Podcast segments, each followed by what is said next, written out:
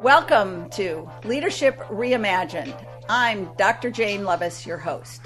During each episode of Leadership Reimagined, we take a look at leadership from the vantage point of what it's going to take for leaders to lead their organizations forward into a new future. And in this episode, we're creating that new future. Today, I'd like to introduce Dr. Brian Laskin. Brian is the founder and CEO of Opera DDS, Opera VR, and Upgrade Dental, and the co founder of Tooth Apps and host of the Operatory podcast. Dr. Laskin also serves as the Chief Innovation Officer of Dental Care Alliance, leveraging technology and innovation for one of the largest and most progressive dental support organizations in the United States. Brian and I are going to discuss reimagining the role of dentists in expanding the definition of what quality of health care means. And I know that whenever I talk about expanding, leadership has to come with it. So please join me in welcoming Dr. Brian Laskin. Thank you, and thanks for having me, and thanks for the uh, very nice introduction. Appre- appreciate that. You're welcome. Uh, and you know, I really like that that expanding. You know, expanding what something means. You know, um, and so so patient care, not just from the from the technical side of the work that dentists do, but how do you take care of people? Mm-hmm. And that's that's really important in any organization. But let's we'll talk about it from from your experience and then we'll, you know, expand it out into other other experiences. Wonderful. Thank you. Yeah, and I this is something that I've been thinking about my entire career. Uh, I've been a dentist for 20 years and and particularly been highlighted on some of the technology that I've been working on. And I think that dentistry is sort of the perfect use case for exactly what you mentioned, which is leveraging, uh, expanding the quality of care from a healthcare provider's perspective.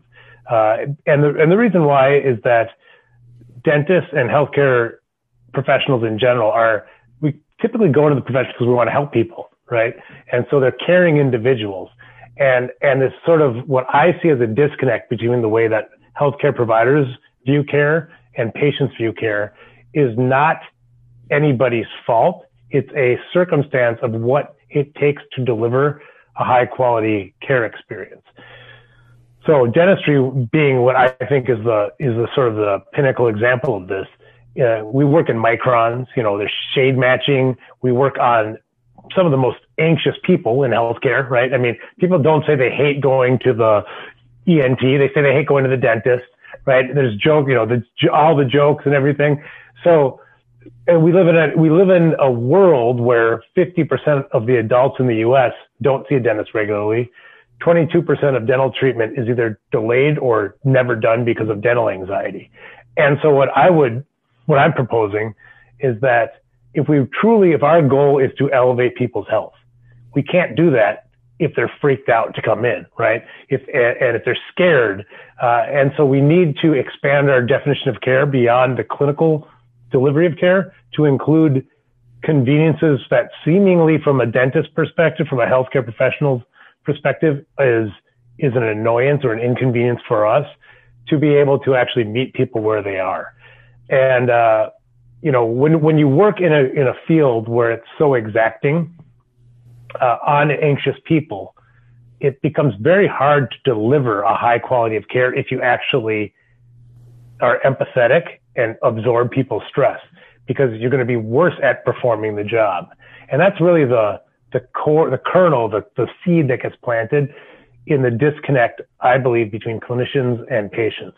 Because for us to perform at the highest level, we have to desensitize to people's feelings and so it seems that we don't care, but it's really trying to perform the clinical aspects of the job at the highest level.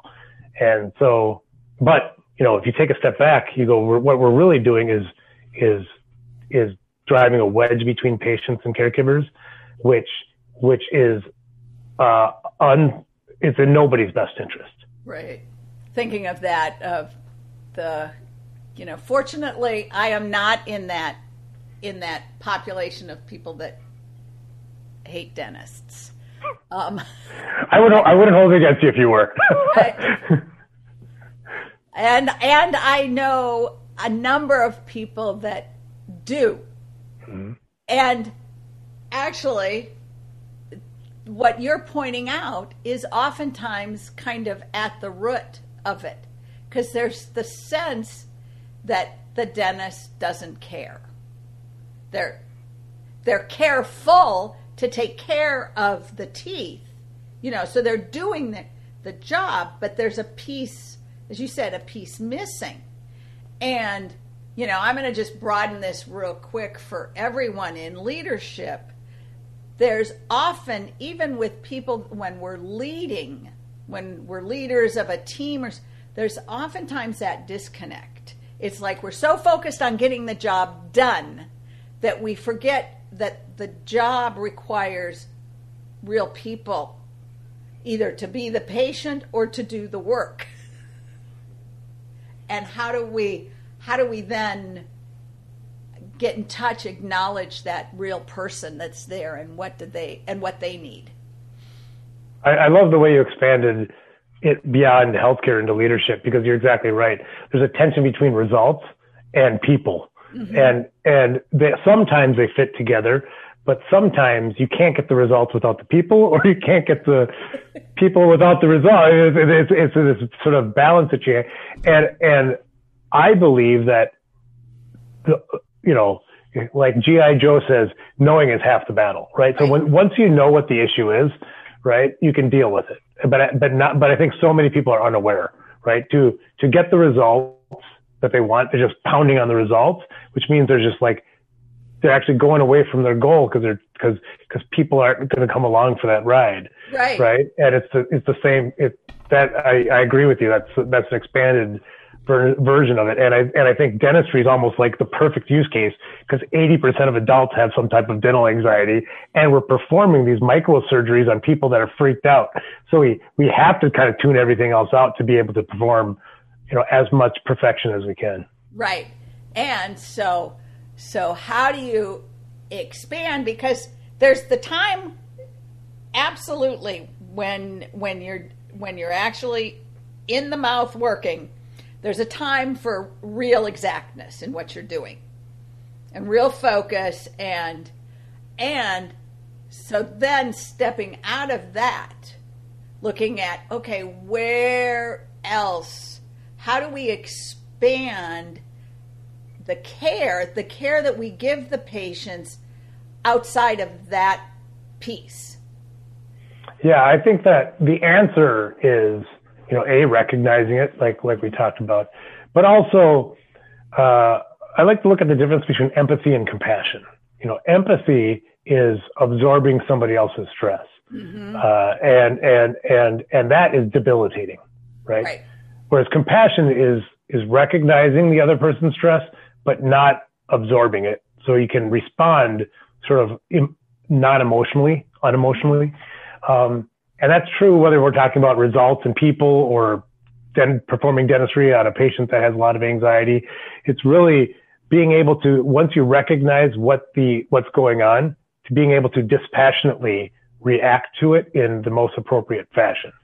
And, you know, in the case of dentistry, that means doing some convenient things like having coffee in your reception area when you can, you know, when you can have a reception area, right? To, you know, giving people some type of control because a lot of it comes down to being a control issue in dentistry, being in a vulnerable position. Um, and so try to remove that vulnerability. But I, I can tell you, being on the other side of the chair, that there's just as much frustration from dentists about patients and the way that they respond to us as there is. It's like the side, and if, you know, the answer is not going to come from the patient side. Let's be real, exactly. right? Uh, it's yeah, not going to come you. from the it's not going to come from the employee side. It's going to come from the leader side. And so, if you really want to get the results that you're looking for, you have to be rise above it, recognize it, and dispassionately react unemotionally to it so that you can get the results you're looking for. It doesn't have to be altruistic. It, you can you can be still driving for results, right? But you have to do it in a way that you can bring people meet people where they are. Yeah, and I know that oftentimes in all places of leadership, there's oftentimes missing an acknowledgement of what the person, the patient, the employee, what they're going through. It's not like you said, it's it's not being empathetic and taking it on. It's just acknowledging that this is a stressful situation for you. I get I you know, I understand that that. And we're here to do whatever we can to reduce that. So often the minute we get something said, it begins to disappear.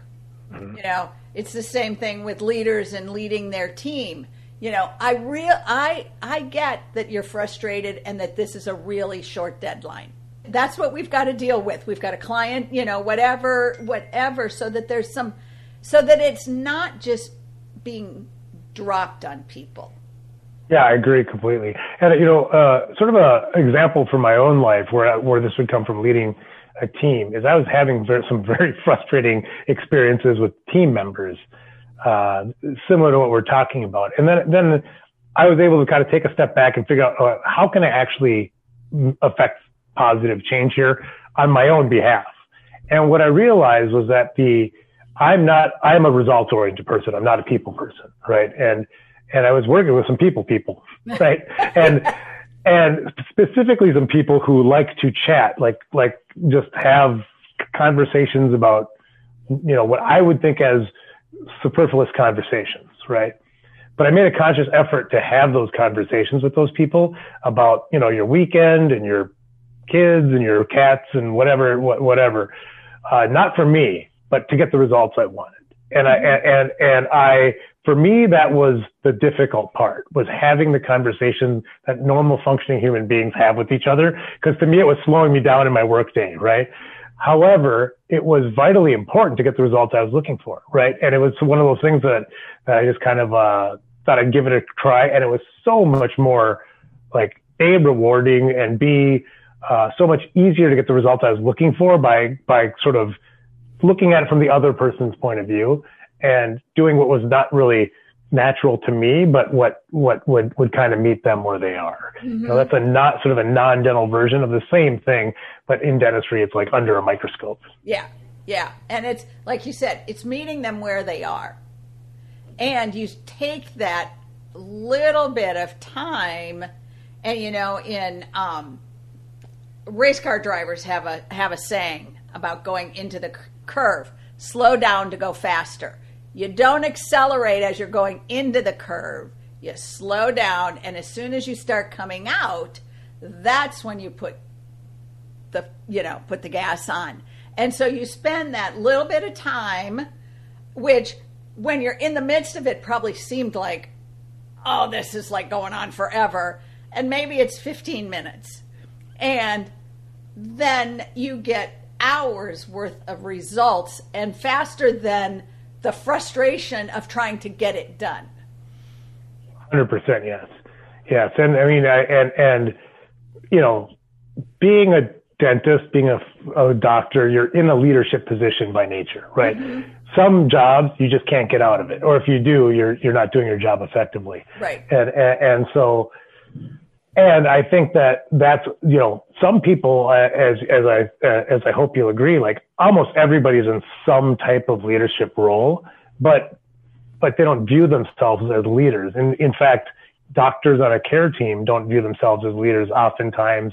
And, and that's, that's, that's in and of itself an issue that needs to be addressed hmm. because just by nature of being in that role, you have, you have to be the person that can rise above you know, which is kind of what I would view as a leader, the person that can kind of like, you know, one of the roles of someone who's going to lead others is to be able to, to do the things that the other people that you're leading wouldn't be willing to do. Right.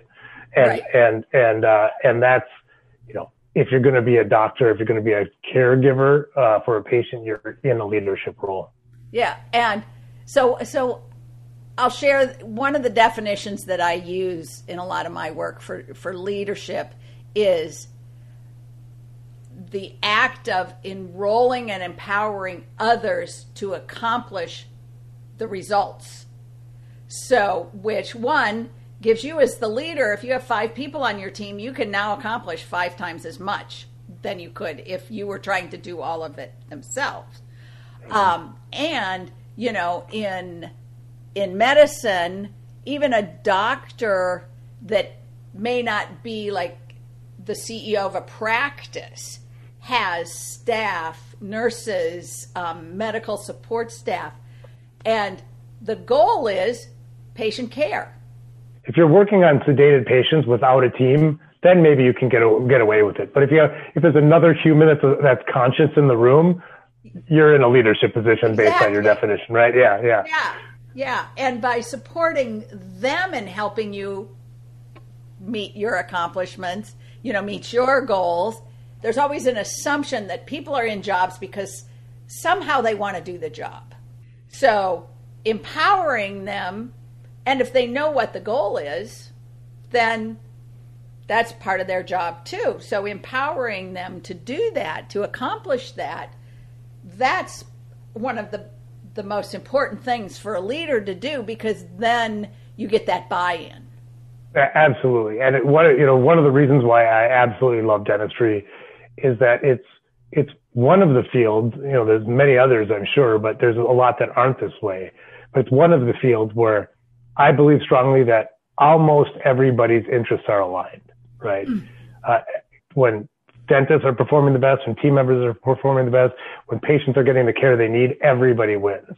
Yeah. You know, you could there's there's might be some third party payer stuff that doesn't that might not align with that, right? But but but but even that's minimized in dentistry versus broader healthcare. Mm-hmm. But that's what what I love about dentistry is that uh, it's everybody when it's done right, everybody wins, and so you don't have these competing goals most of the time, right? And and that should provide uh, a relatively easy way to get everybody in alignment, going in the same, you know, rolling in the same direction. However, you know, we just have all that really needs to be done is to, to not just look at, at everything from your perspective, but to look at it from everybody else in the room's right. perspective, right? Yeah.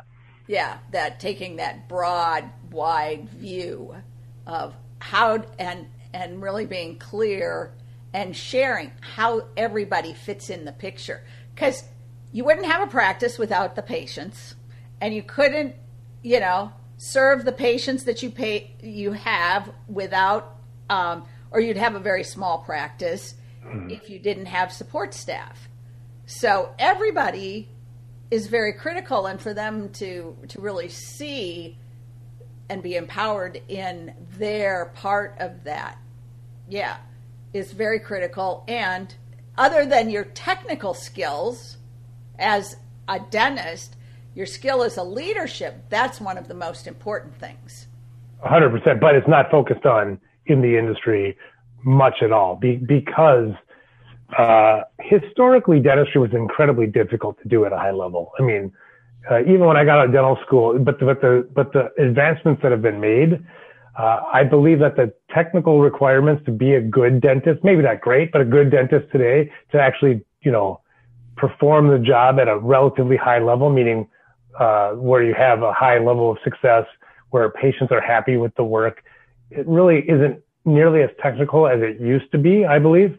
Uh, but we still have the, the way dentists are trained. It's like military boot camp, you know, perfectionism is driven into you. Even if, if you didn't go into dental school perfectionist, you certainly will come out one, mm. right? And, and, and, it's, it's probably good because it, because we want to provide the best quality care available. However, I think it is today, we need to expand it because the biggest problem isn't our quality of care in dentistry. The biggest problem we have is that we aren't, most people are afraid to get the services that we can deliver at a high level. Yeah. Yeah. So the technical quality of care is covered, you know, through medical school and continuing education and everything there. And you know, what would open up for dentists if they were known as the caring dentists? Or as an industry, yeah, as an people industry. did. We weren't like the laughing stock of the dental community. If we, you know, which, which, uh, you know, I say that uh, jokingly, but but it is kind of true, right? I mean, you know, people, a lot of people equate dentistry with pain, and and there's been so much advancement in dentistry that there should be no pain uh, associated with the vast, vast, vast, vast. We're talking 99% of dental care. Uh, the but the problem is, is that people come in so anxious, expecting to feel things that it's a self-fulfilling prophecy. So it's on the role is on us, I believe, to unwind that so that people aren't anxious coming in. And, and if we did that, it, everybody would be, it would serve everybody much more than, you know, achieving a material that has a hundred more megapascals of structural, structural strength, you know, or, or, or flexural strength. You know, I mean, there's, which is the stuff that we as an industry typically focus on, you know, shade matching and all these things which are, which are vitally important but if we would just expand it a little bit so that, that, uh, that we would attract people, more people in, let them know we're not going to lecture you when you come into our office about like, you haven't been to the dentist for 20 years. What's wrong with you? I mean, you know, it's a, it's a, it's a, it's a major fear that people have. And, and, and we propagated that, right, uh, as, uh, in the industry and we can unwind it. And if we did, I think that I don't think there's a bigger opportunity to help people's oral health, to help people in general, I think, I think, I think it's true in healthcare in general. Like you're saying, it's probably very true in leadership in general. Um, but I think dentistry is a good focus group of this because, you know, you can't watch a sitcom for a couple days and, and not hear a joke about like, about. Yeah, so exactly. if you were to like, and we'll let this be around for dentists, and then you know we'll we'll also um, tag this episode for dentists, and you can share it with your, you know, your group. If you had to to to say, okay, if a dentist, okay, I'm willing to think about it. What should I do? What are like two or three first places to start looking and think about? Yeah, great question. Uh, it's I believe that there's a wave in general, you know, not just, now, now I took it more generalized as you're asking me about dentistry, but, but I, I think it's true of, of convenience, right? And that, that is broader than dentistry. It's broader than healthcare. People, you know, you can order a car, a spouse, or a coffee, coffee cup from, from, from online in an hour, right? Right. So, so, uh, everything has, is, is affected by that.